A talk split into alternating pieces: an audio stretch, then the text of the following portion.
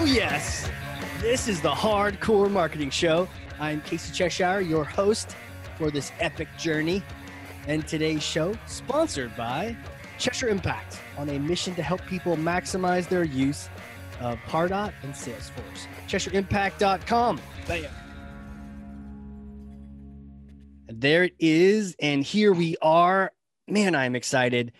I'm always so excited at the beginning, and this is no different. I'm stoked. Why? My guest today, we're going to jam on all the topics I can't wait to talk about, things I've been dying to talk about. And here's a little glimmer. You go, you look him up on LinkedIn, skydiving photo on LinkedIn. Like, how cooler can you get than that? And then you dive in, you realize this guy has a passion for B2B, for marketing, most importantly, for podcasts. You all know that's near and dear to my heart. He's a thought leader, he's a mentor, he's an entrepreneur, many, many, many companies. We decided to pick the most important one to tell you about co founder and CRO at Speak on Podcasts. Mark Colgan, welcome to the show. Thank you, Casey. I'm really great, uh, great intro. Thank you, um, and I'm really, really happy to be here. Looking forward to this conversation. Yeah, you, and now we're streaming here. We're having a live conversation. You're in Portugal right now. Yeah, yeah, yeah, in Lisbon, Portugal, and um, I've got shorts on. I won't stand up, but yeah, the sun's out, and um, I'm very happy. So sun's out, guns out, right? Is that is that how it's supposed to go? I think that's the Vegas saying. Yeah, yeah, but I put a, I put an actual shirt on today for you. I didn't want to do this one topless.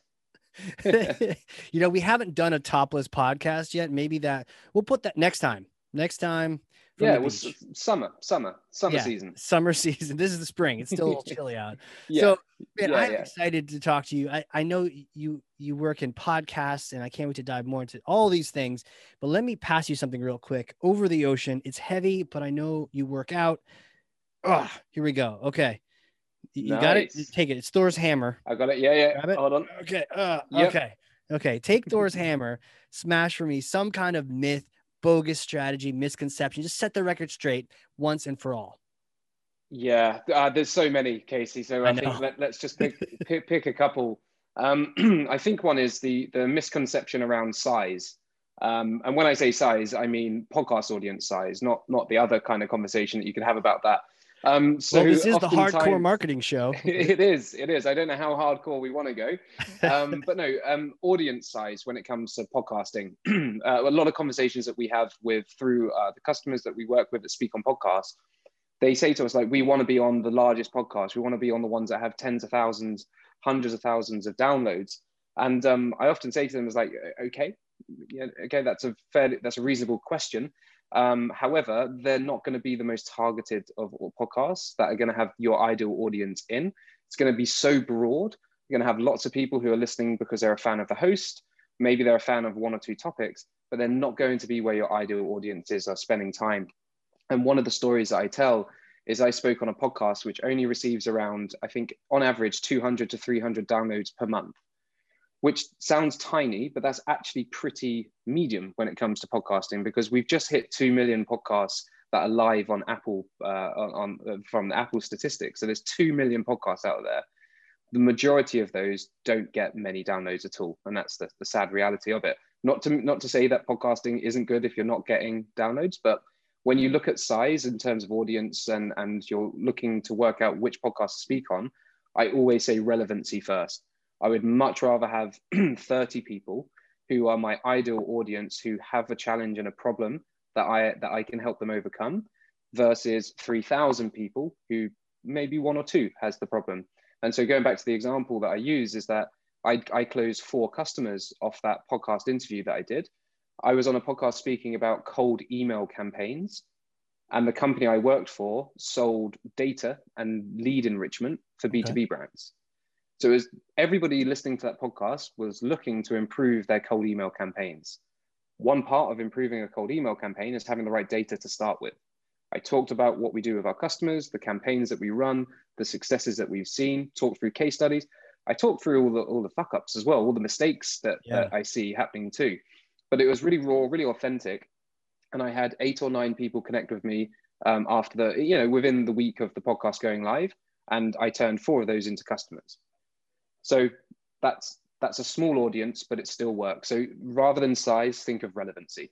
Right. You could have been on some crazy bullshit podcast that got 10,000 listens. I mean, how does it even right? 10,000 listens and nobody maybe they listen to you for like five seconds because you're like, what the hell is he talking about? I don't Yeah. want that. I don't have a. I'm not in marketing. I'm in some completely different other. You know, I sell ice cream at a stand. Like I don't even know what this is. That's it. Yeah. That, and, and that's it. It just comes down to relevance. So um, size doesn't necessarily matter.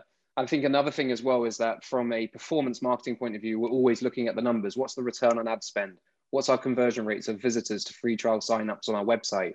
Podcasting is a brand building activity. It's not. It's not necessarily a demand gen or lead generation uh, uh, strategy. So I think people just need to think about it and approach it in a slightly different way. And I often say, what's the return on investment of having your CEO speak to hundreds of ideal customers for 30 minutes, 45 minutes in their ears? That's an Mm. extremely intimate experience that you've just created for your prospects, for your potential customers who are getting to know, like, and trust your company.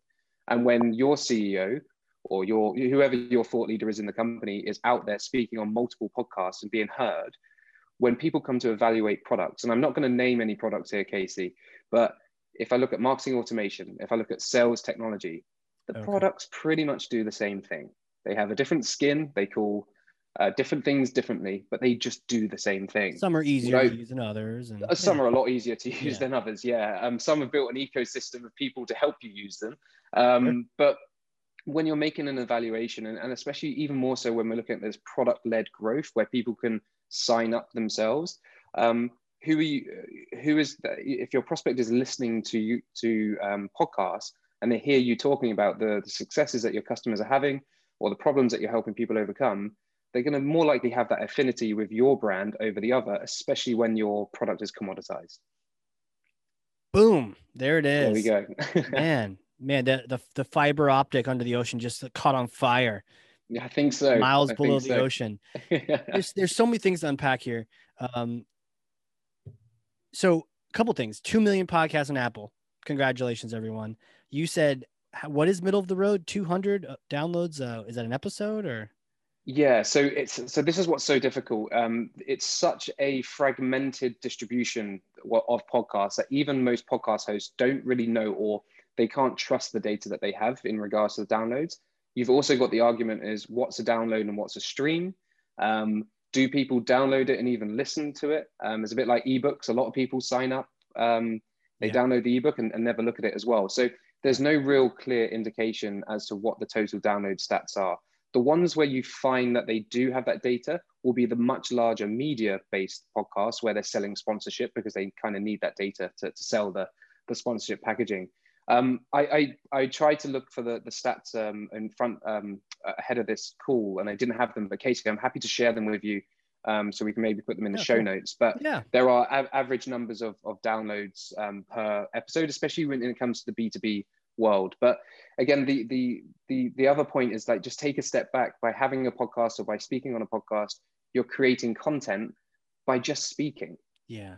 And there's so much you can do with that. Um, and, you know, you've got content teams going, what do we put in the newsletter this week? Um, oh, we've got a new product update. And it's like your customers don't care about your product. They want to try and solve a problem.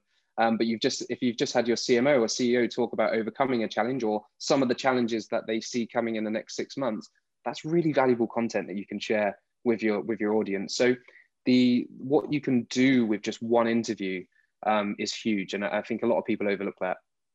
You know, it's interesting. Um, I'm I'm finding myself falling into the trap over and over again, like Groundhog Day. We're saying it, really, it's not the size, people. It's the relevancy. It's the audience.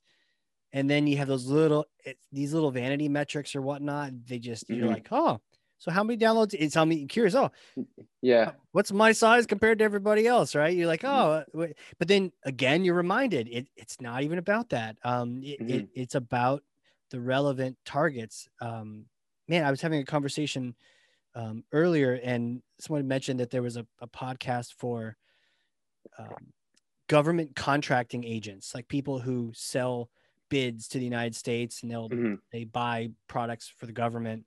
And there's like 300 of those people but Yeah. half of them listen to this one podcast. So yeah, they may only have 150 people people listening. Hmm but that's the majority of the people listening in a in a very niche group. And there's yeah, there are many, many, many companies that would love to get the attention of those 150 people and Certainly. sponsor that podcast. And it, it, so, yeah, it isn't really about, oh, can we get, there's only 300 of them anyways, but man, if you've got a sizable showing, yeah. Yeah, and here's the other thing, right? Trade publications and trade magazines for years have been selling sponsorship in their magazines. It's the whole way they've been able to fund their business. The amount of time, so I used to work in, in recruitment, I used to go to office, I used to door to door kind of go around a business park or like, yeah, lots of different offices. The amount of times I was waiting in a in a in an office's reception and they have the trade magazines nicely put on the coffee table with the plastic still on them. So yes, they distribute 10,000 copies a week or 100,000 copies a week, but how did you ever know what people were, were looking at that advert unless you had a specific number, a specific URL, which is actually quite sophisticated?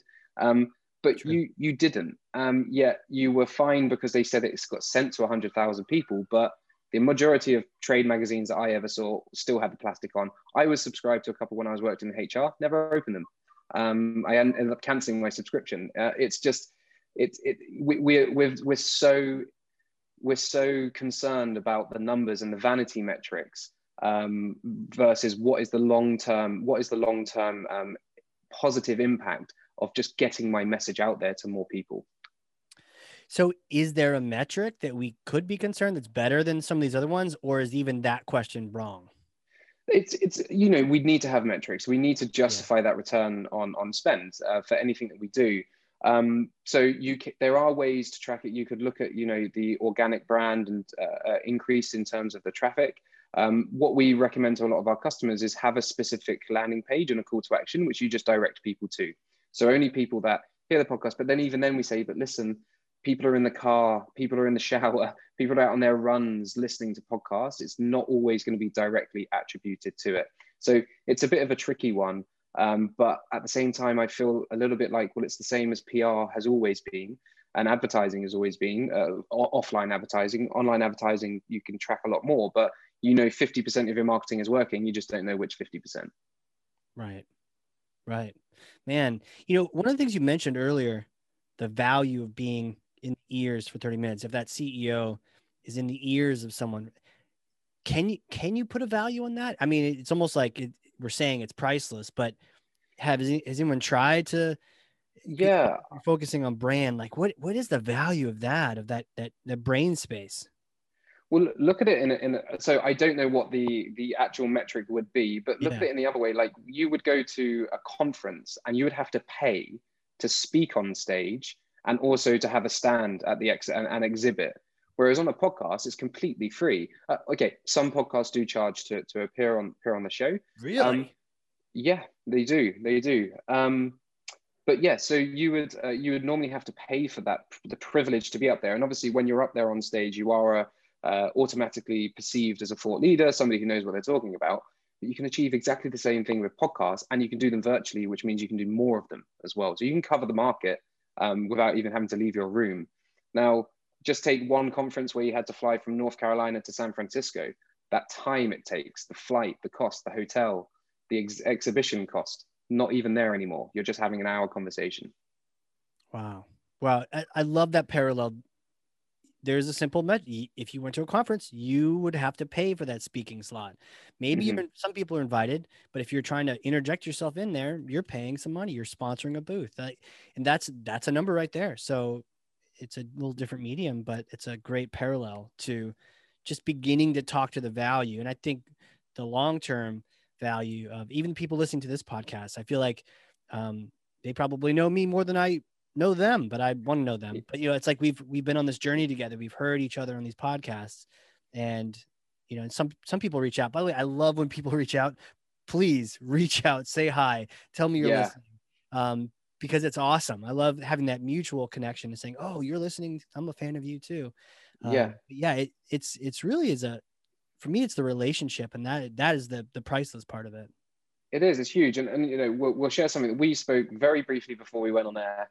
Yeah. Um, You asked me if we provided a service. I said that we don't, and you were like, "Oh, actually, I provide that service. Is that Right. is that something you'd be interested in partnering in in the future?" And we, we you know, we've just started that conversation because I'm speaking on because I'm speaking on your podcast. So Sure. a lot of again uh, it's reframing what you want to get out of speaking on podcasts it's the relationship you can build with the host um, that is also a benefit of speaking on podcasts and that has nothing to do with audience size um, it could be that there's a jv opportunity it could be referral it could be affiliate a hundred well, maybe not hundreds of ways but uh, right. dozens of ways that you can work with each other um, and now you and I are going to speak for, we've spoken for half an hour already. We both enjoyed that conversation. We're going to enjoy today's conversation, and I'm sure we'll speak again in the future.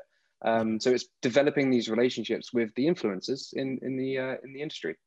Yeah, hundred percent. Next step, clearly beers in the pub, like some kind Absolutely. of drinking activity must con- con- commence next. Is on yeah, well, when we first spoke, it was uh, St. Patrick's Day, so we'll have to make sure we meet up on on St. Patrick's Day next year when when we definitely can. Awesome, man! I've got this gigantic, ridiculous. Uh, I got it right here. This giant, ridiculous green hat. It's brilliant. There you go. and I can only we wear can just this. pretend. Yeah, once a year. That's all I got. so yeah, next uh or buy buy next. Um, you know, your continent or mine. We'll figure it out. Yeah. So you had mentioned earlier about branding being eh, in your eyes is brand the number one outcome that comes from I mean, obviously, there's a we just talked to a bunch of them, but is brand the number one? I'd say so. Yeah, I'd say building that brand, building that awareness, and you know, one of the things as well is you could spend thousands of dollars, hundreds of thousands of dollars on ads, but when you're spending money on ads, you're interrupting somebody. They they they are on Facebook, they are browsing the web, they're browsing the internet, and they're being targeted uh, on ads, and sometimes followed around. You know, I'm a marketer, right? So I see these things more than maybe your consumers do when they're not marketers. However, you're interact you're interrupting me and I'm on Facebook to look at funny cat videos. I'm not necessarily there thinking about buying a new procure, uh, procuring a new software. When you when you have people listening to podcasts, they're actively putting their hand up to say, "I'm here to listen. I'm here to learn, and I want to learn." That's why I'm subscribed. That's why I listen to every episode that comes on. I trust the host to bring on people who know their stuff and can deliver value. And when you've got people in that mindset, you're finding people potentially a little bit lower in the buyer's journey.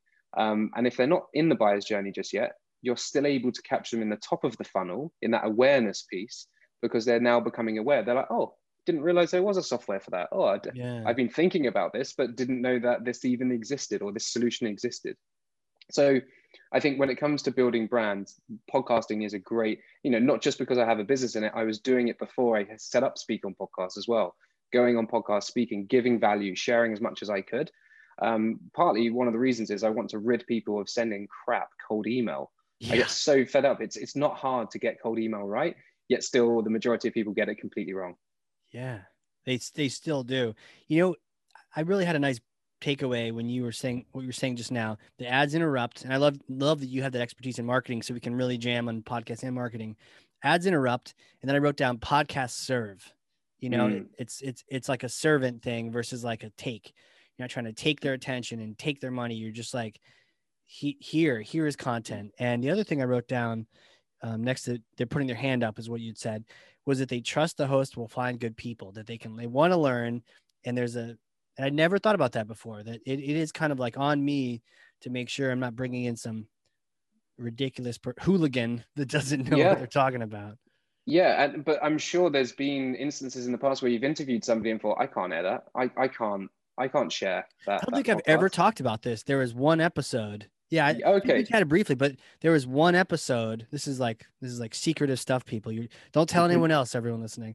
Uh, so there's one episode that just it was just not good. Um, the person was like, I like to use this word grimy. Like they were they were just mm. it was one of those like SEO weird you know pyramid scheme type people and i was just like oh it got the weird feeling on the prep call and the show happened and you could tell this person just trying to scam people so it actually went like eight minutes and then i called it a day and i was like thanks for coming all right take yeah. care everything never aired it the person didn't even realize that yeah we cut it yeah. short they're like okay cool thanks I, I I'm not sure if we spoke about this before. I coach um, outbound sales reps, so sales development reps that are in their zero to six months of their role through the Sales wow. Impact Academy. So I, I teach a cohort uh, once or twice, sorry, seven times a year. And one of the things I share in there is like my sales strategy is not to sell.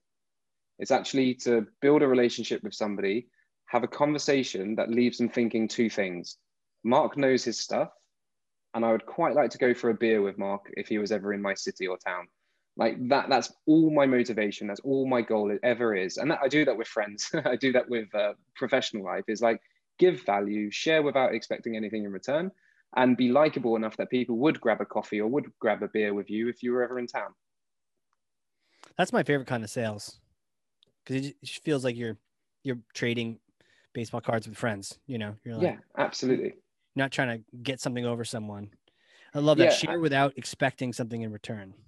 Yeah, and I think as well, when you have that mentality, it removes the ego away from things as well. Because I think a lot of salespeople, and, and it's not it's not just the salespeople, it's the companies.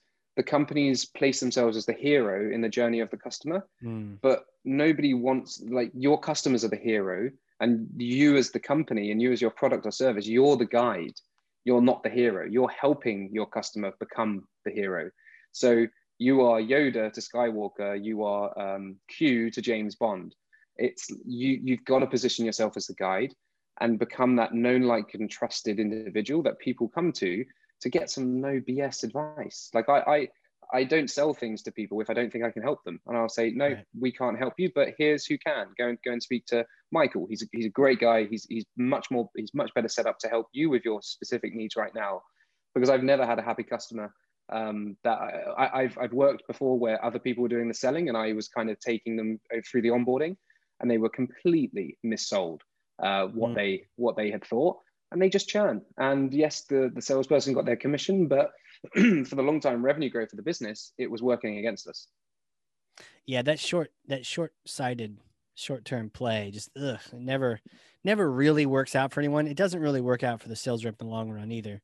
No. Because there's some great renewals they could have gotten from that or some great referrals and all those things. And you get none of that when you trick people. Expectation setting is just so critical. It's crazy. Yeah, and and also another thing as well. And we are really riffing here, so um, stop me if, if you want. But um, one of the other things as well is like people buy from people, and it's it's a bit cliche, but I've got customers now at Speak on Podcasts that I worked with in the previous company I ran, and I've previously worked with them in a different company. They just come with me because they know, you know, I don't have the Midas touch. Not everything I do turns into gold, but they trust that I will go and work for a company or build a company that delivers really good value solving a problem that they have. Um, and I think, yes, that short term mindset is there, but I get it. You know, I get it when I speak to the sales development reps. They've got to book 20 meetings, they've got to make X amount of dials, they have to do this, they have to do that. And it's all done by month and quarter. So I get it. But the most successful reps that I coach and that I see go on to do even better take that step back, take the long term view, and thinking, I am going to be selling something, and even if it's just yourself, for the rest of my life. Yeah. So, how do I do that in a credible and authentic way now? And how will that benefit me in the future? And you might not know how it's going to benefit you in the future, but if you do, if you do good, you give value, you're authentic and likable, you're never going to have a problem selling anything. Boom. Dude, what do you Boom. not do? Training sales reps, you starting companies, getting people on podcasts, which we will definitely talk about in, in a little bit. Um, man, you're busy I don't guy. sleep. No sleep? Maybe that's it. No, I do sleep. I sleep like a baby, actually. is particular amount of hours a night or is it you kind of wing it and you're you're in portugal so you partying like crazy and you're waking up at like 4 p.m or Well, I'm I'm actually almost to almost two months into this challenge of called 75 hard, where it's 75 days of exercise. You got to exercise twice a day, no alcohol, no cheat meals, no. Uh, you got to read 10 pages of it. You got to take a, a profile uh, like a, a pro, pro, progression pick. If you fail any one of these things, you have to start from day one. So Yeah. I've got, I'm much more disciplined at the moment. Uh, my routine is is pretty tight. Um, I get about seven hours of sleep. 75 hard so okay so Yeah. i'm curious now so in you got okay so tell me what what are the different things you got to do so no drinking You got no, no drinking alcohol. You have to stick to a meal plan. It doesn't say it has to be a specific plan, but you have to stick to a meal plan. Um, you can't have any cheat meals that are outside of that meal plan. Um, you've got to work out twice a day. One of those workouts has to be outside, and it's for 45 minutes each workout. So it's an hour and a half of working out each day. You have to read 10 pages of a non-fiction book, and you have to take a progress picture every day. I hate Yeah. routine. I, I quite like spontaneity. So I struggled with it at the beginning, but since I've got into the groove of it, it's become a new habit. It's completely fine. I've lost over a stone and a half of, of weight. I had a very social Christmas and New Year in, in Portugal. Came back and I was like, I need to do something about this. But um, you know, just a real simple thing, Casey, is that uh, going to bed at night. I work hard. I, I turn off the laptop as you know as, as early as I can. But when you run a business, there's lots of things that come up, especially when you're a remote company. Um, and there'll be some nights where I'd be watching Netflix and I'm like, I worked hard today. I'm going to just watch another episode. Like I deserve this. I'm, I'm going to reward myself and unwind by watching an extra episode. It'll get to one, maybe one thirty. Yeah. then I'd have to then I'd have to stop, and then I'd wake up the next day feeling a little bit tired and and uh, knowing that I should have gone to sleep earlier. Whereas by doing this 75 hard challenge, it's kind of I, I don't watch and, or binge anymore. Everything is a little bit more. Everything is more controlled and, and a lot more planned, which is which has been great for me. Are you gonna like go to Ibiza a- after you're done the challenge and just rage hard after this structure? Or do you think you're gonna continue it? Because it sounds like I'm- some legit structure. Yeah, it is, and and it's taught. It's they the Andy Frisella, who's the guy who invented it. It's, he says it's very much a mental challenge. It's a mental fitness rather than it is the physical, because really you could for your two workouts just go for a walk if, if you wanted to. I, I haven't. I've been been doing different types of workouts, but what I'm going to do, I'm missing the fun side of things because this really doesn't. I had to go to the tax office today, and I then couldn't do my workout in the morning. So now I've got to do my workout in the evening and it's messed up my whole schedule. I don't like that part of it, but I will certainly keep up certain parts uh, of of the uh, of the program. Whether or not I do it as strictly, probably not. Um, but you know, my friends like, oh, what are you going to eat first? What, what are you going to go and get, grab some beers? And I was like, I probably will in in the first week. I definitely want a pizza. I definitely want a couple of beers with some friends. But I've just I've just uh, I've just got so much out of doing this exercise so far that I'm probably going to uh, be much more clean and more disciplined in my life moving forward. That's interesting, man. I, I, Yeah. those kind of challenges, especially the short term ones where you can just sort of like, I'll have to check this out because uh last year, you know, every now and then, different months, I'll make up for a month like this challenge. So I remember last January was like salad January. Right. Okay. If I wanted something to eat, I could only eat a salad. Now Uh-huh. have a steak, but had to be on a bed of salad. Like it was Yeah. all intents and purposes, if you bought it at a restaurant, it would be have to be under the salad category.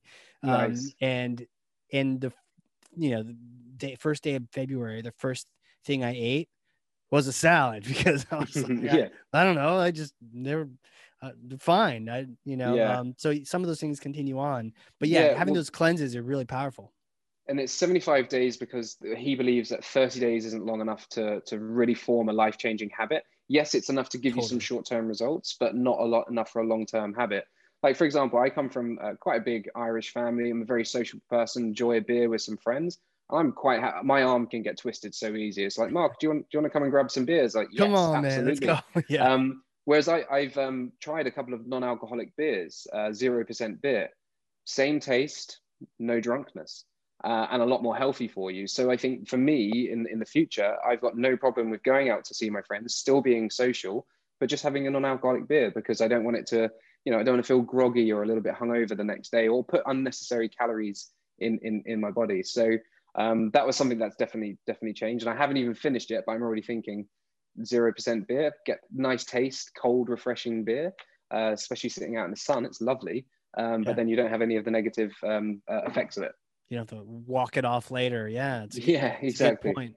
You know, whenever you can give up something, I found that it it, it kind of helps you see if you were using it as a crutch or as like some kind of self medication, whether it's alcohol or food or Mm, any kind of activity. You're like, yeah, I was totally using that to yeah, stress when you know, and well, what am I going to use do now? I guess I should probably go work out. You know, instead of yeah, using some you know candy or chocolate or whatever that vice might. I mean, I'm sure everyone listening has something. yeah. Of When you give that particular thing up for just a little bit, you realize, yeah, that Yeah. was my go-to. And, and I don't need it anymore. Like I don't not- need it anymore. it- I don't need it. Yeah, I'm not dependent on it. Yeah. Sick. Well, quick question.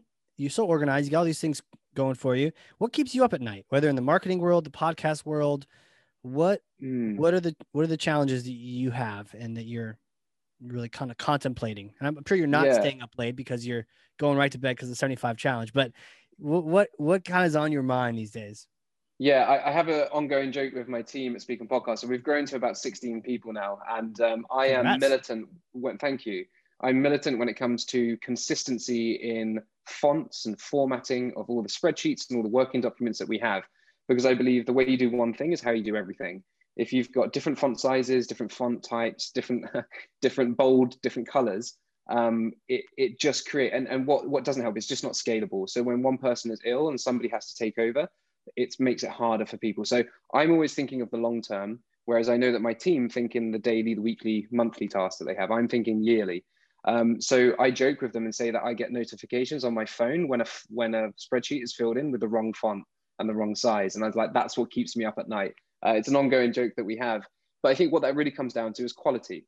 That's what Yeah. keeps me up at night. Is how do I hire on a consistent basis, train and onboard people in a consistent way that ensures the quality of our service is um, remains the same and if not improves over time so it's about finding the right people and then also once those right people are in it's how do i nurture this culture of continuous improvement and also caring for, about what they do i don't want people coming in just to follow a checklist i want people to come in and care and question as well uh, so Mhm. yeah hiring and people is, is what keeps me up at night Man, the right people just solves the problems. You know, the Ah, wrong 100%, people yeah. creates the problems. Um, yeah it's definitely a challenge. How what's exciting you about the, the changes these days in the industry and you know podcasting and the way it's going? Where do you see it going and what's got you excited? So I think in- if I take a step back, one of the things that excites me the most is that, and unfortunately it took COVID for this to kind of happen, is the shift in the, the industry of people saying, let's lead with empathy. Um, let's care what our customers are going through. Now, I've always cared what my customers were going through, and I've always had empathy. Uh, but I think it forced a lot of companies to reevaluate the way that they market and the way that they communicate and what content they produce. I loved it this time last year the amount of big brands that were collaborating with each other to produce content about you know i'm in the sales industry. So it's like how do you have sdrs work sales development reps working from home? How do you coach people when you're in a remote environment? Yeah. you would have gong and you would have john barrows joining forces putting their network together creating content that was really helping people. And i think what i've seen is that more and more people have taken that approach into their content strategy moving forward so that excites me because it's more valuable content and it raises the bar. And it means that kind of like shit marketing doesn't work as much anymore because that annoys me when there's a bad product that's marketed well. Um, but it, it, just it isn't a great product. It's not a good experience. I, I really don't like that because you're beating somebody who has a better product but maybe doesn't have the resource that, that they have. What else excites me? I think the growth of podcasting uh, obviously excites me from a business point of view as well. Um, one of the non-business things that excites me about podcasting is that so many people can learn. I've got um, a friend of mine has a has a girlfriend who has just finished university. She didn't study marketing, but is thinking about doing a master's or further ed- education in marketing. And I and I, I didn't say this straight away because I've learned not to not to answer questions when I wasn't asked the, for the answer or for the help. Um, but I was like, you don't need to go to university to study marketing. You Right. can use the HubSpot blog. Look at um, Impact, a really great inbound marketing agency, uh, which is a HubSpot partner. They've got amazing free resources. You've got Moz and SEMrush Yeah. for SEO. You know, all of these big software companies who are kind of the the the giants in the category are producing content to help you. And then podcasts are just a perfect way to find out what's happening right now. So Claude Hopkins, scientific advertising. If you want to understand marketing and advertising and psychology, it was it was written decades ago, but it's still relevant.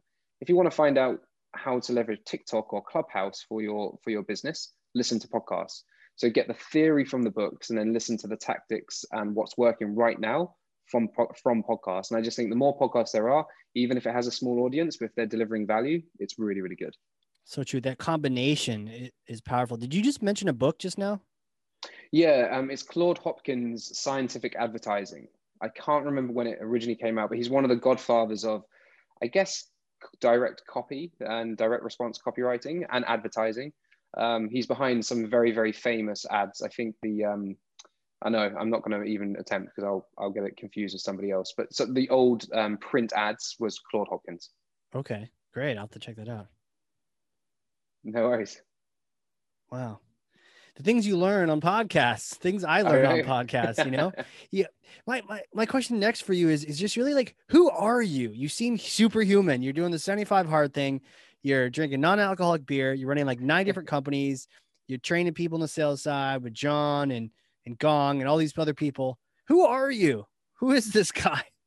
Can you take uh, me back in time I, to like little Mark days?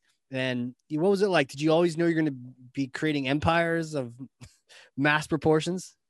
No, to, to be honest, I, I, I was a good student in the sense that I was pretty academic, um, but I wasn't the best. I think my, my grades are all uh, C's, B's, and C's. I got a couple of A's, I think, in, in the subjects that I was interested in.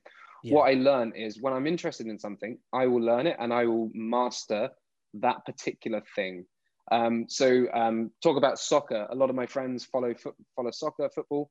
Um, I just don't have that much of an active interest in it. I at the beginning of every season, I'm just like I'm going to keep on top of the Premier League. I'm going to know who's playing who, what the scores were. It just goes in one ear and out the other because I'm just not that interested. Yeah. And unfortunately, learning languages, I really struggle because again, I, I, come from a very uh, lucky place where I was born in the UK. I speak English, and you go to foreign countries, and a lot of other people speak English. So, is there a need for me to learn English? No. Yeah. So when that need isn't there, I really struggle to, to to to to make the space in my brain to learn it. But you ask me for an introduction to anybody in marketing or sales that works in a specific category or industry, and I can reel off their name straight away but go, going sorry going back um yeah, yeah. i was relatively a- academic but my mum and dad uh, always worked for large companies uh, my mum was a, um, a career executive assistant personal assistant working for some of the largest companies like glaxosmithkline and ba wow. um, and bp uh, my dad worked for 30 years for the same company and whenever i was growing up it was go to school work hard get a get a good job or get a job uh, and they'll look after you. And in 2007, 2008, just when I was in my second year of university, my, uh, my dad was made redundant and he rang me and he said, uh, Mark, I'm, I'm really sorry, but um, everything I told you was, was completely wrong. Like it's not as secure as I was led to believe. I've worked for this company for 29, 30 years and they just made me redundant. Like they don't reward you for that, um, for that loyalty. So that kind of started to trigger a little bit of the, my way of thinking started to become a little bit different but I went into the corporate world. I, I went and joined um, one of the largest recruitment companies and got some really good training uh, in recruitment and account management when I first started working.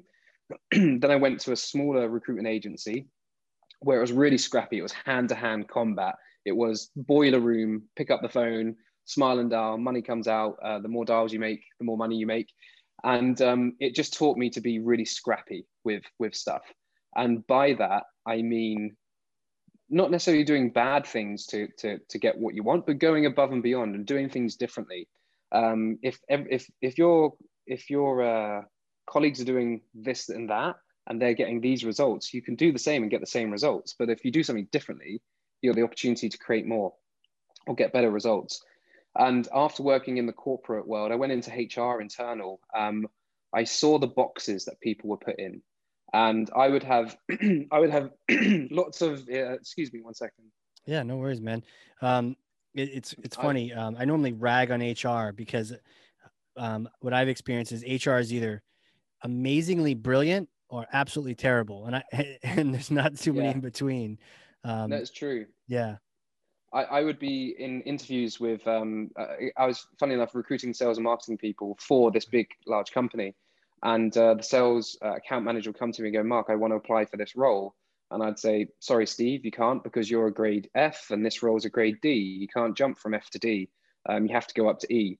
Uh, you know, in, in the employee grading, every large company has, has these. Um, and, and then he said, so if I left and came back in 12 months, I could apply for that role, that, that, that category. And I was like, uh, yeah. yes, that that's I would be able to look at your application because and you know and you know he didn't then go off and leave, but people did that. Mm. And I saw people just going like this between the two competitors just to move up, and I just thought I do not want to be in this situation where I'm put in a box Yeah. I was called a renegade or a lone wolf as well. Um, when I worked in this, I, I was brought into this HR function with this specific instruction to bring your agency experience, your hunger, your hunting, to bring in and, and, and find people. But don't go and headhunt people from the comp- competition. You're not allowed to do that. But go out and find people. Reduce our agency spend. I reduced our agency spend so much that it made the the rest of my team look really really bad. And then the the head of talent was like, "Stop being such a lone wolf. You're you're you're making everybody uh, look look bad." Um, so I was just like, yeah, this isn't for me. Where I can't go out and practice and, and use utilize my skill and my craft because it's making other people look bad. Yet it's great, creating amazing results for the business. Why would I want to do that day in day out? Yeah. Why would I want to constantly not be my best uh, just because of everybody else? So that kind of gave me a little bit of an anti-corporate or stick it to the man. I don't want to be put in a box. Um, over the subsequent years, I, I went and worked um, in marketing. I was the first mar- the first digital marketer, which allowed me to start building stuff. so whether that be building the website, building out the CRM, the marketing automation, and I think I a bit of luck in terms of timing. There wasn't really many people that knew how to Im- implement HubSpot.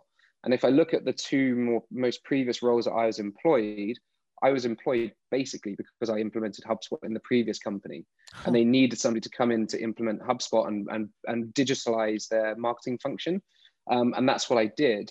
Um, then I went traveling for a year. I took an early retirement. Um, didn't have enough money, so I could only go away for a year. Um, early retirement with thirty bucks. yeah, yeah. But no, I, I, I saved enough money so that I could have put down on a mortgage. And if I'm honest, Casey, I just thought F this, I'm just going to go and have fun for a year. So I traveled. Um, whilst I did travel, one of my old bosses got in touch with me and said, Would you be able to help one of my friends' companies build out their HubSpot uh, implementation? And I said, mm, Yes, I can, but I don't really want to. And he said, Mark, you name a price that you're happy with, make it a big price. If they say yes, you have to be happy with that and you have to be available to, to actually do the work. If they say no, then you can, that's fine. So I named a price which was far more than I'd ever kind of thought of quoting at all for this sort of work. And they said yes. And then I just thought, wow, I, I'm in Santiago, Chile. I'm wow. staying, I've just extended the seven, seven extra days in a hostel. I've booked a really nice hotel for a couple of nights to spend some of the money I just, just earned. Um, I can do this from wherever. It's a skill that's in demand and um, and it's it, it, pays well and this could be what I do uh, in for the rest of my life so wow. that that moment for me was I'm not going back to a nine to five job and I've, I've never looked back since so you've traveled around and you've been remote so you're in Portugal now you were in Chile then Portugal now where else have you has this gypsy journey taken you this digital yeah. marketing so so I, I went to South America for six months and then Southeast Asia for six months and that was mainly just traveling no work Okay. And then I came back to London for six or nine months and I'd caught the bug of travel. I knew I could just pick up my laptop and go and work from anywhere. And I just thought, why am I? I love my family, love my friends, but I don't need to be here. Um, and I always had that desire to go and explore somewhere else. Um, so then I went to Thailand. So this is working now, having my own business. Um, Thailand, Hong Kong, um, no, not Hong Kong, Thailand, Malaysia, Kuala Lumpur, Malaysia, uh, the Philippines, um, also Bali for a few months. Went to Europe over summer. To I, just basically go this where is my why friends you're working are. too, right? Yeah, yeah, exactly. Like I, I went for two months in Greece because two of my friends they're married, they run a company out there, love them to pieces, and I can just go and chill, chill with them for, for two months uh, in Greece, and and then move on somewhere else and just kind of follow some friends around or friends come to me. It's just it's ultimate freedom, and um, yeah, it's uh, it's something that I, I really enjoy and you're still you're still moving around. It's still yeah so no so that's no? a good question. So i've yeah. stopped this i've stopped the travel one because of covid so you can't oh, travel oh, good, as much at, at yeah. the moment. However my parents have just retired and moved to spain which is like the a very typical british thing to do as you retire and move to the costa del sol. Um oh is that they, the thing? it's not you don't go to provence you go to you go to spain yeah, yeah, yeah. It's almost like you know, F- Florida. I think in the US is where everyone goes to retire, right? it's um, like they're Florida. Yeah, pretty much. That's pretty much. awesome. Um, so they've moved and they're selling they're selling the family house in, in the UK, and I've always had that as a base. So my parents, have, I'm 33, but my parents always said, "There's a room here. If you ever need to come back, you can come back. You always can come home. Um, so go off, do whatever you want to do." And I think that's one thing I'm very thankful and very grateful for to my family is that they've always encouraged me to try something. And if I Yeah. fail or it doesn't work out, not whether I fail, it just didn't work out, that's fine. So I had such a safe environment to try and experiment and to go and leap and try new things. And if they didn't work out, there was no consequences of doing so. So I'm very lucky and very grateful for that. Um, but yeah, they've just moved to Spain, and I don't have a base now. Of course, I can. I'm going to visit them next month in in Spain. Um, but I decided that actually I want to have a base somewhere, um, so that I can, uh, yeah, I can I can put some roots down, and and I. I'm like I said, a very social person. I have no problem meeting new friends and making new friends. But I started to miss the friends that I met six months ago that I, I only met for six months and then had to move on. And it all became very transient. And I wanted a little bit more stability. So, and then Brexit happened. Oh. And um, I can, I now have European residency because I applied for it before Brexit uh, came into effect. So I am a European citizen, not a, not a, in, for the purpose of traveling around Europe, I can travel like another, like an other European citizen, not like a, a British person can now because of Brexit. Ooh. So it, what what changed for you when that happened? Like what happens to- or not for you because you got the residency Mhm. in, the, in the EU. If Is it much if harder now? If I didn't have the residency, I may have to in the individual European countries I go to, I'd have to apply potentially for a visa to go in, and that visa may only be for 30 days. It- it's still so fluid, um, Yeah. and I think it will be for the next couple of years. But in three years, four years time, it's going to be no, you you you can't come in this country without that visa. So um, that fr- uh, I can't remember what the um, the terminology is, but it's that freedom of freedom of travel. Hmm. I, I have that now, which is what we've always enjoyed being part of the EU, um, but we don't don't have that anymore as as you as uh, so that lets you stay Brexit. in Portugal for however long you want, and you don't have to worry about.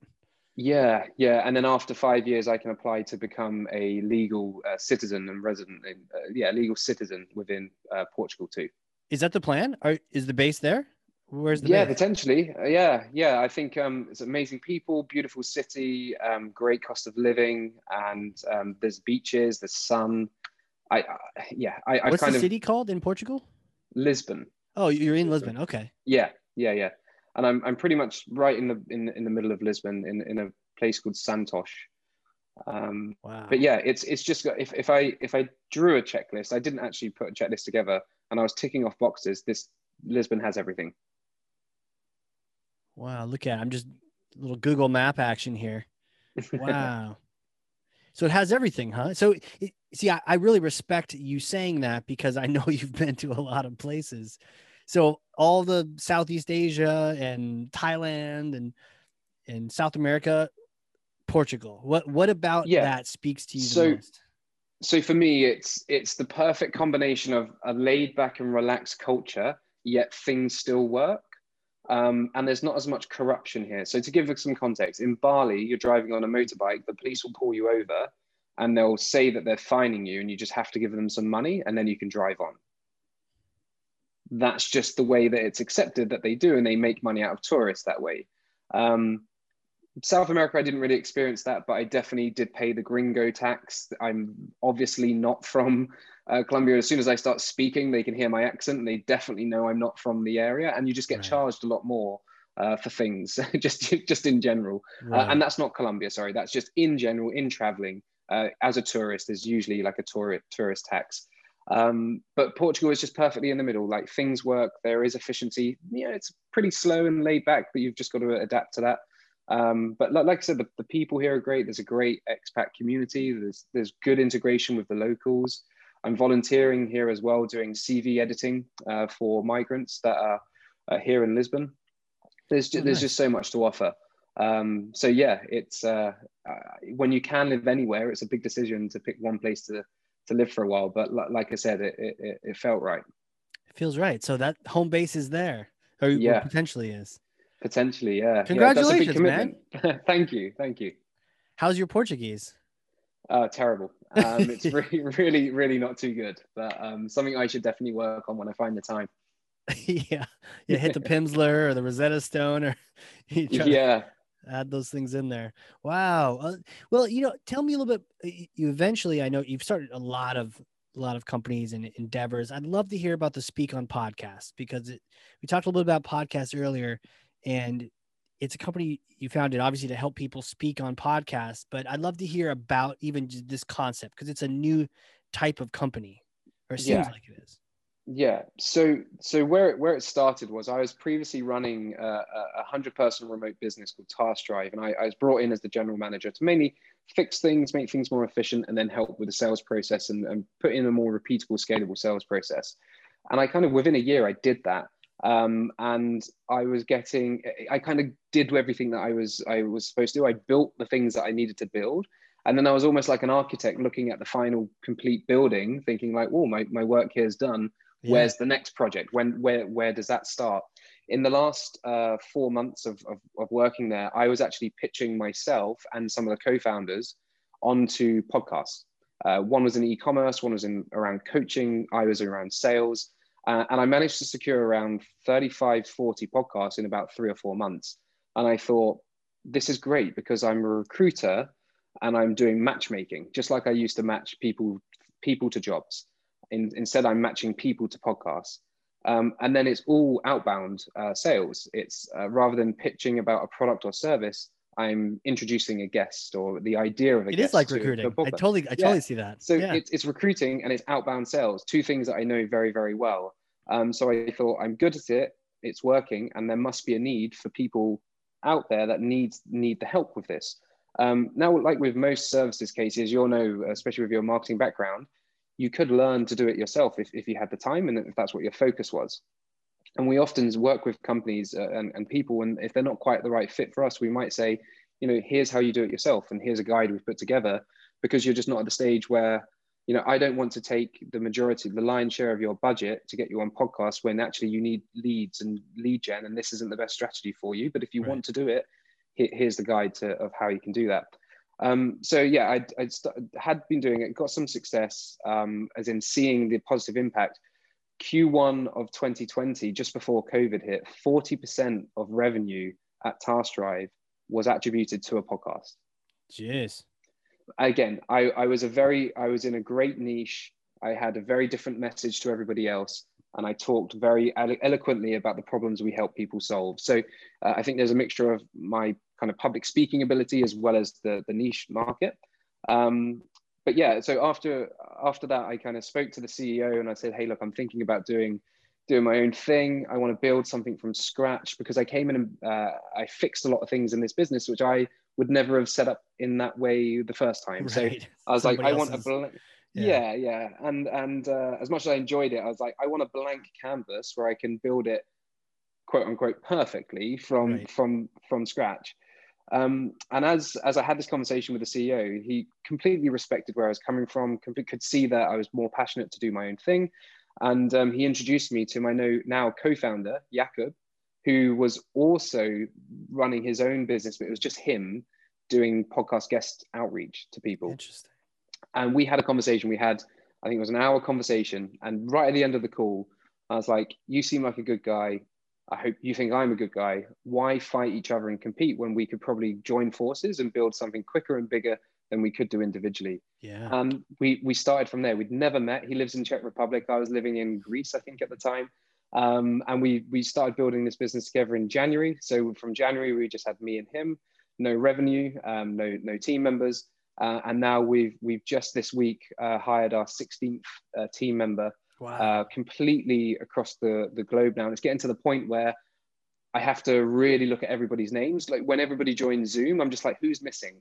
There's somebody missing, but there's so many faces to kind of take in. I'm just like, oh, it's uh, it's Julia. We'll we'll we'll, we'll see where she is. Wow. Um, so yeah, so that's it's been a nine month journey, but it's been an incredible journey so far. Sick, man. It seems like it, it's almost like modern PR.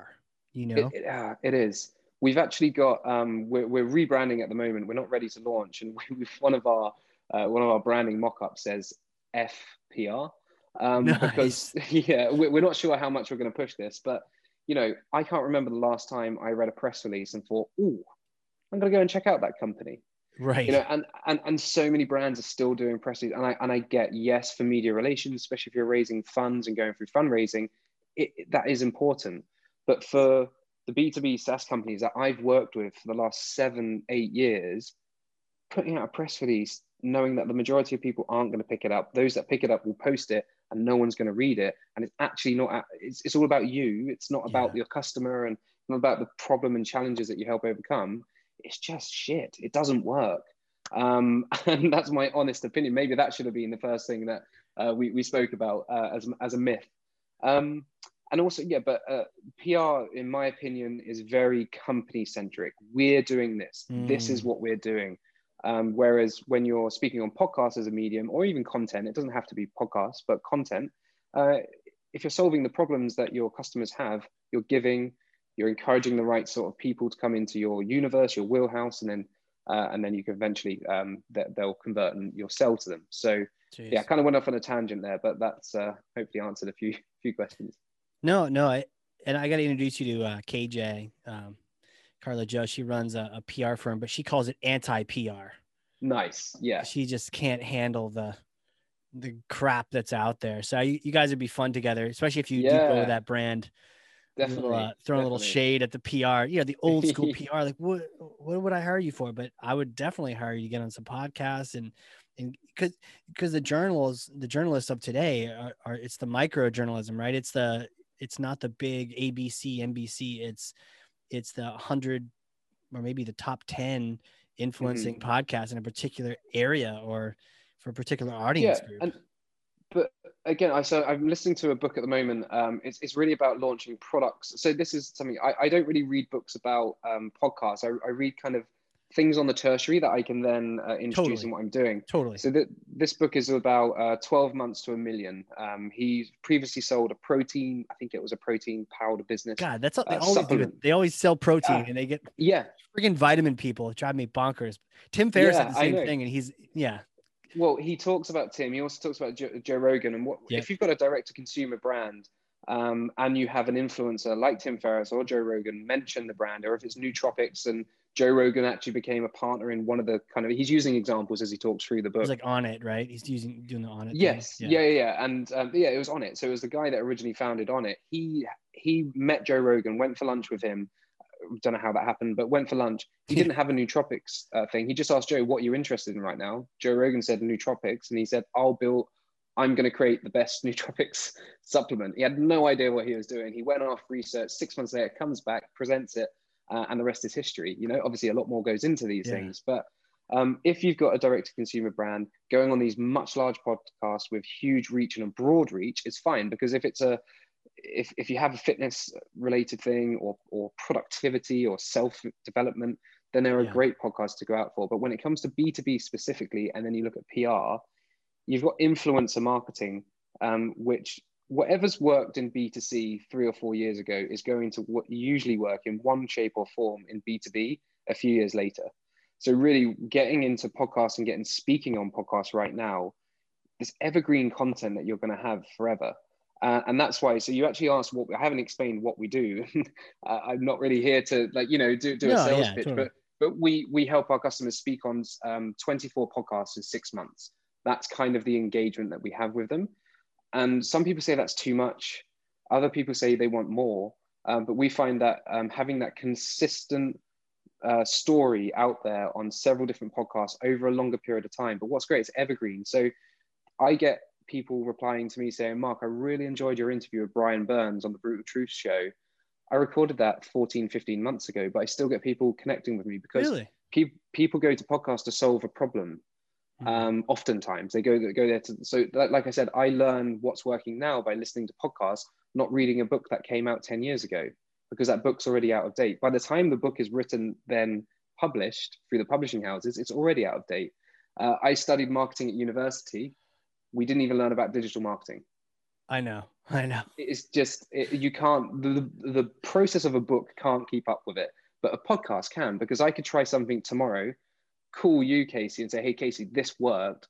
Can we talk about it? You, we could do a live and it will be out there the same day. Mm-hmm. Um, and that's the power that podcasting, the medium of podcasting has. Yeah, it really is instantaneous, especially mm. if we're, we're riffing off each other, coming up with ideas.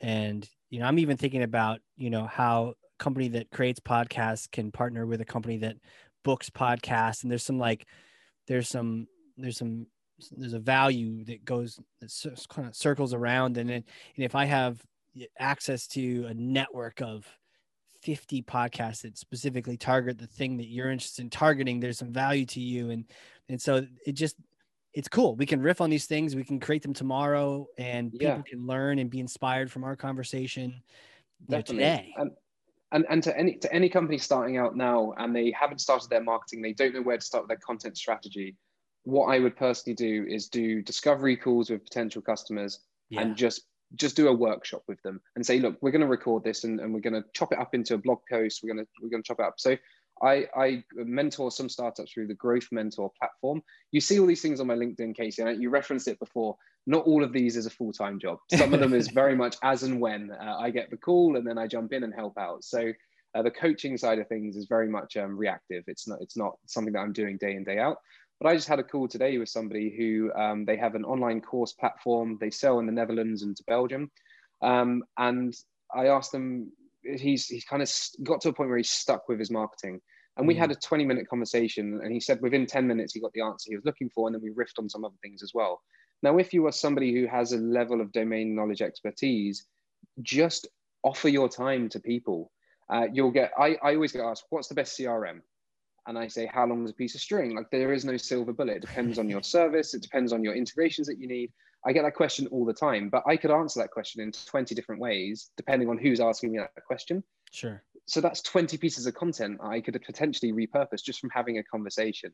Um, so I think there's something here that I haven't really formulated into a more articulate way, but you know, conversation-based marketing. I, I don't know, not through chatbots, but ask people what they need help with, give them the answer, and then repurpose the content. It's it's the quickest yeah. and easiest way to do it. Yeah, there, there really is magic to it um, on all the different fronts. In you know, several times I've actually this podcast, right? So I did write a book, and and I I'm trying to get as many hands as possible before it it dies. Um, uh-huh. Thankfully, yeah. it's about strategy, so marketing strategy. Okay. So it should be it should last a little longer but mm-hmm. it is specifically on marketing automation. So as long as there is still marketing automation on the planet, yeah, we're good. But, but in strategies, but you're right though. It like, and so one of the ways I filled my book and even my brain on some of the topics that I'm not as specific on, not a genius mm-hmm. on landing page optimization, was just to interview people on this podcast about those yeah. topics and cite, obviously cite them in the book and promote those people. But I've learned so much. And then more recently, when we were launching an ABM program at Cheshire Impact, internally our own, I mm-hmm. would interview experts. I mean, Sangram, he wrote the book, he wrote two books on yeah, it. And I'd be asking did, yeah. him, dude, what is X? What is Y? How do we do this? And other mm-hmm. practitioners. Mm-hmm. And they're literally telling me on the podcast. And I'm sure people are thinking, man, those are great questions, Casey. That's because they're real. yeah. I'm really yeah, trying to learn this stuff. Absolutely, absolutely, and and you know, you go back to marketing automation. So another area that I have quite deep uh, yeah no it sounds like it. And it's you know every automation it, it's what i think what's what's really interesting if you want to learn anything quickly just understand the logic of it. Selling is about starting conversations. In its simplest of terms it's having conversations with people. What makes the conversation more valuable? Having answers to problems that people have. That's as easy as i could sum up sales. Marketing automation there's a trigger a condition and an action. Once you know that those there's those three things with marketing automation the world of possibilities is endless. And I love tools like Zapier for this because it does open up so many things. But if you can think of everything in your business with what's the trigger, what's the condition? So the condition is usually an if this, then that statement. So if they've subscribed to my newsletter, but they haven't, and the condition is, but they haven't opened in the last six months, then the action is to maybe stop bloody sending them the newsletter. Right. Um, you know, but uh, condition, uh, uh, trigger condition action. Any any process if you can if you can fit it into those things it could be automated. And what is I, I trigger for you? What is trigger for you? Trigger is when an event has happened or a time has elapsed. So uh, opened an email visited the website or has been a customer for three months or customer yeah. for one month. I like that. and we even use this kind of logic in our onboarding even though we don't have a software product. We don't have uh, technology looking at behavioral based things, but um, we, we've broken down the onboarding process into several stages. At the end of every stage, it's like, Casey, we've finished, we've finished week one. Uh, in, in, week one, we've done X, Y, and Z. We're super excited to get to stage two. where we're going to be working on your topics and we're going to be researching some podcasts. You're not going to hear from us for a week, but don't worry, we're still doing the work behind the scenes. You'll hear from us again in 10 days time or whatever the time frame is. And it's just con- continuously over communicating with the customer. And I, I say this quite often in the company, it's just always communicate with the customer. Even if you feel you're unnaturally communicating too much, keep doing it until the customer tells you not to. Um, when the customer tells us not to, we'll say, okay, well, we're still going to talk to you. How often do you want us to communicate with you? We'll work on your terms. But until then, we're going to, and it's not saying the same thing. It's the different things that we're saying. Yeah. Like we're not annoying them, but um, but yeah, it's that constant communication and, and always never make the assumption um, that they know what we're doing because we know what we're doing, but they don't. Yeah, and it may seem like over communication because you're in it all the time. But for yeah. someone who's never been there before, that might be just really reassuring. Oh yeah, yeah, yeah. I knew you had said that, but that was yeah. great to see that on email and reminded me. Or we know people forget too. What you said yeah. that on a phone call? Yeah, we did. But that's, well, that's it. Yeah, that, that will be the response I get from the team. It's like, oh no, we told them when when we had the the sales call. And I was like, that was one call in their day. It was a 30 minute call on the 15th of uh, February. You told them uh, 15 things yeah and, and, you want them to remember that one thing and, and also um, I, I remind my, my team and i mean it in the nicest way like we're a tiny part of our of our customers lives we are just a really small part and actually they've outsourced the hassle to us so it's our job to kind of make sure we do a great job but just don't don't take it personally when they're not responding to you it's just because we are a service provider we're a very good service provider but we're just one part of their their bigger uh, daily uh, daily routine. So I, I, tell my team like, don't get discouraged if you're not hearing back, and don't be afraid of communicating more. People are busy, and uh, as a service provider, you are lower on the, the the list of things that people need to get through on the day to day basis, and I understand that, and, and we don't take it personally. Yeah, brilliant, brilliant way of approaching that. I mean, there's so many notes there on just how to do business and how to over communicate. Um, I have a hypothetical question for you. Cool. I may or may not have a time machine here in Nashua, New Hampshire. Um, mm-hmm. It's in the backyard under a tarp. So uh, you get to use it. You know, after COVID, come visit. We'll get some lobster and use the time machine. You get to go back in time and you get to visit yourself.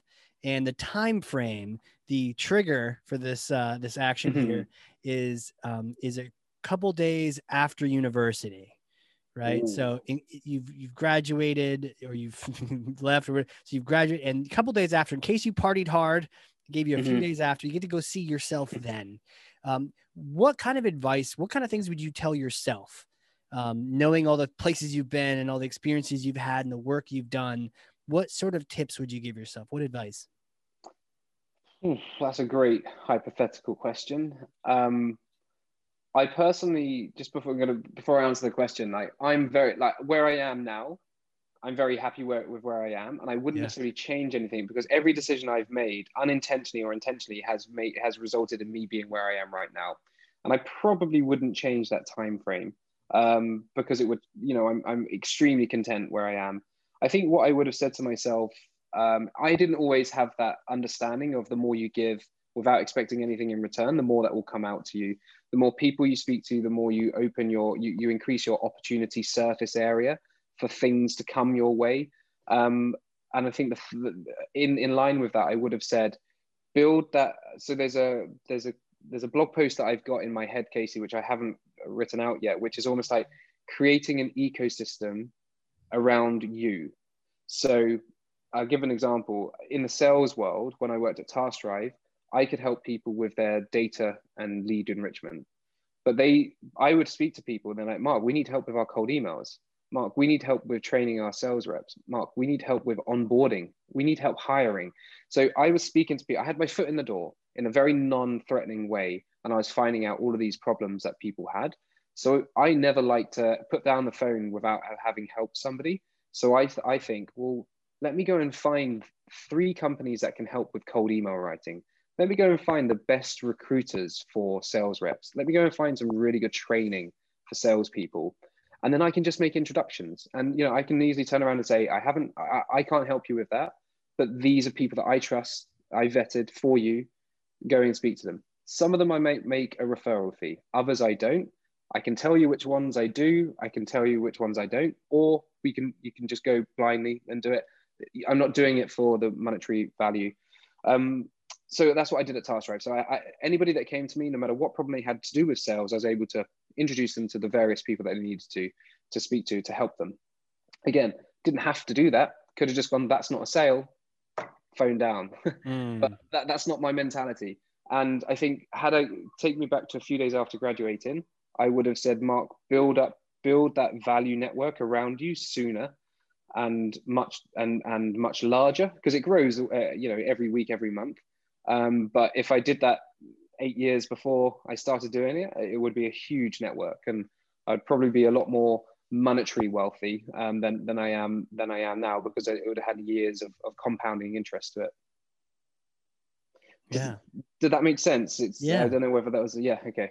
There, there, you know and what's interesting is almost no one in fact no one has has ever asked to alter their past, which is really interesting. No one's ever, you know, is you know the Back to the Future movies with yeah, yeah, you know, like don't Martin don't McFly. change the the the future. Your sister will disappear on the photo and all. The, No, it maybe that's not actually a risk because no one has suggested that they want to change any of that. It's almost like there's that understanding that that's led you mm-hmm. where you're at. Now, maybe it's because the people we talk to are successful, but still, people have had their lumps. You know, we've all we've all had our bumps and whatnot.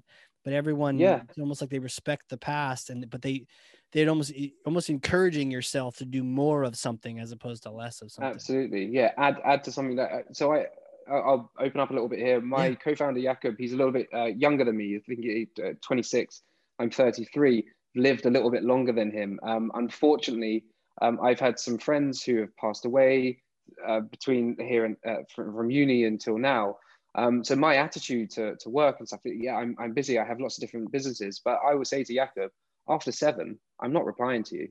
And I mean that, I mean that in a very loving and caring way. I'll reply to you tomorrow, but I'm not going to talk work. I'm not going to talk shop after seven. I'm going to switch off, switch, switch off mentally and switch off the laptop um, if I'm hanging out with friends, I never have my phone. I'm, I'm I like I'm not sorry. I have my phone on me, but I'm not looking at my phone. I'm very present in the moments I that I have, and I think I've learned that because I've realized that life is very short and uh, it can change very drastically, very quickly. And working with uh, Jakob, who hasn't experienced that, I am trying to, and he wouldn't mind me sharing this with you. I'm trying to say to him like, don't work over the weekend. Just no one's going to die. Um, there's always going to be more stuff that we need to do. Um, if you don't do something right now, it's not going to ruin the business. Just find that time to, to, to step back and rest and recuperate and, and recharge. It's, it's really, really important because you could die tomorrow. And uh, if you died and you were busy and very, re- feeling really stressed all the time, then uh, isn't a life worth living. So, Mark, that is not a normal thing. That's a really cool behavior that you've adopted. Almost the, the status quo is you're addicted. I mean, sometimes uh, even the drama of work, you know, mm-hmm. like, oh, the little endorphin hit, like, oh, oh, it's bad news, it's good news, but either way, it's news, and I want to look at it. Sorry, I have to excuse myself from dinner with my friends because something's burning. You know, like, yeah.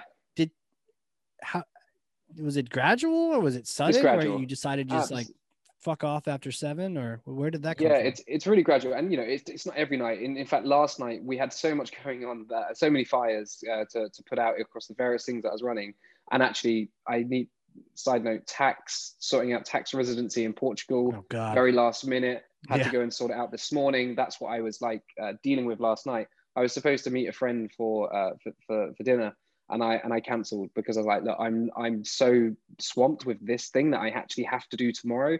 I can't. So it, it, you know, no no life is perfect. You can't no, control everything. Sure. But I think where the, the big changing point for me, Casey, was the first lockdown. So this time last year, my freedom was completely my freedom. You know, very privileged freedom of being sure, able sure. to travel Still. anywhere. Um, it was taken away, and I was like, well, I can't do anything about it. The government is saying you have to stay in. You've got to go to the shop between this time and that time. It's out of my control. So just accept it and that acceptance and then i applied that kind of acceptance to other things in in my life like personal and, and work and i've just become a lot more um, i'm extremely uh, driven and another friend asked me you know how, how do you manage all these businesses but also still find time to switch off and i say i say no to things And Mm. if I don't feel like doing something and I'm forcing myself to do it and I'm tired and I just don't have the the mental capacity or the spark left, I just won't do it. But it's not because I'm lazy. It's just that I know that this isn't the best use of my time right now. Right. And if I need to turn the laptop off at five and just watch some Netflix just because I need to recharge a little bit, fine. Like I go for walks and come up with some really creative ideas. That's where I get the ideas. It's not me sitting at this laptop going, all right, be creative, Mark, be creative. So you just, I've just learned I have to give myself that space. And I think it's really just learning what works for you. I don't know about you, Casey, morning routines. I was so stressed that I didn't have a morning routine because I felt like that's what I had to have. Mm. Like you wake up, you meditate for five minutes, you then stretch for 15, you then drink this drink. And, and I was like, oh crap, I don't have one. I, I must need one. And then after a little bit of trial and, and uh, trial and error, I was just like, I don't need one. Right. I, I, don't- I, I don't. I, just because that's what the blog post says, or um, you know, I'm a very logical and process orientated person. So I'm always like, well, what's the steps that I need to follow? And sometimes right. there, there isn't. It's just understanding, intu- like from an in- intuitive point of view, what works for you and, and what doesn't. Booyah. Dude, Yeah. you are you're you are a, a gentleman and a scholar.